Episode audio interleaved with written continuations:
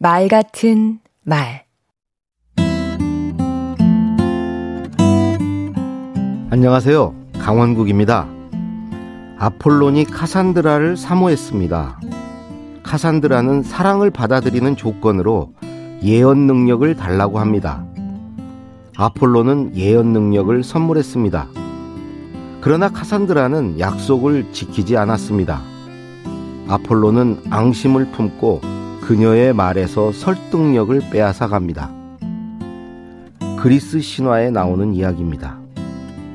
따지고 보면 애초에 아폴론도 카산드라에게 구애라는 설득을 못했던 거죠. 사람의 마음을 움직이는 일, 설득이 이렇게 어렵습니다. 어떤 경우에 설득력이 부족하게 느껴질까요?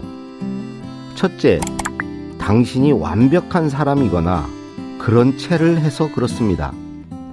완전 무결함은 본능적으로 도전의 대상입니다. 약점이 보여야 설득 당해주고 싶습니다. 사람들은 허점과 실수에 호감을 보이니까요. 둘째, 뭔가 숨기고 있는 것처럼 보이면 설득력을 잃습니다. 사람들은 끊임없이 의심합니다. 그러니까 의도적으로 솔직할 필요가 있습니다. 상대가 내 말을 따랐을 때 내가 얻을 이익이 뭔지 적나라하게 공개하는 것도 방법입니다.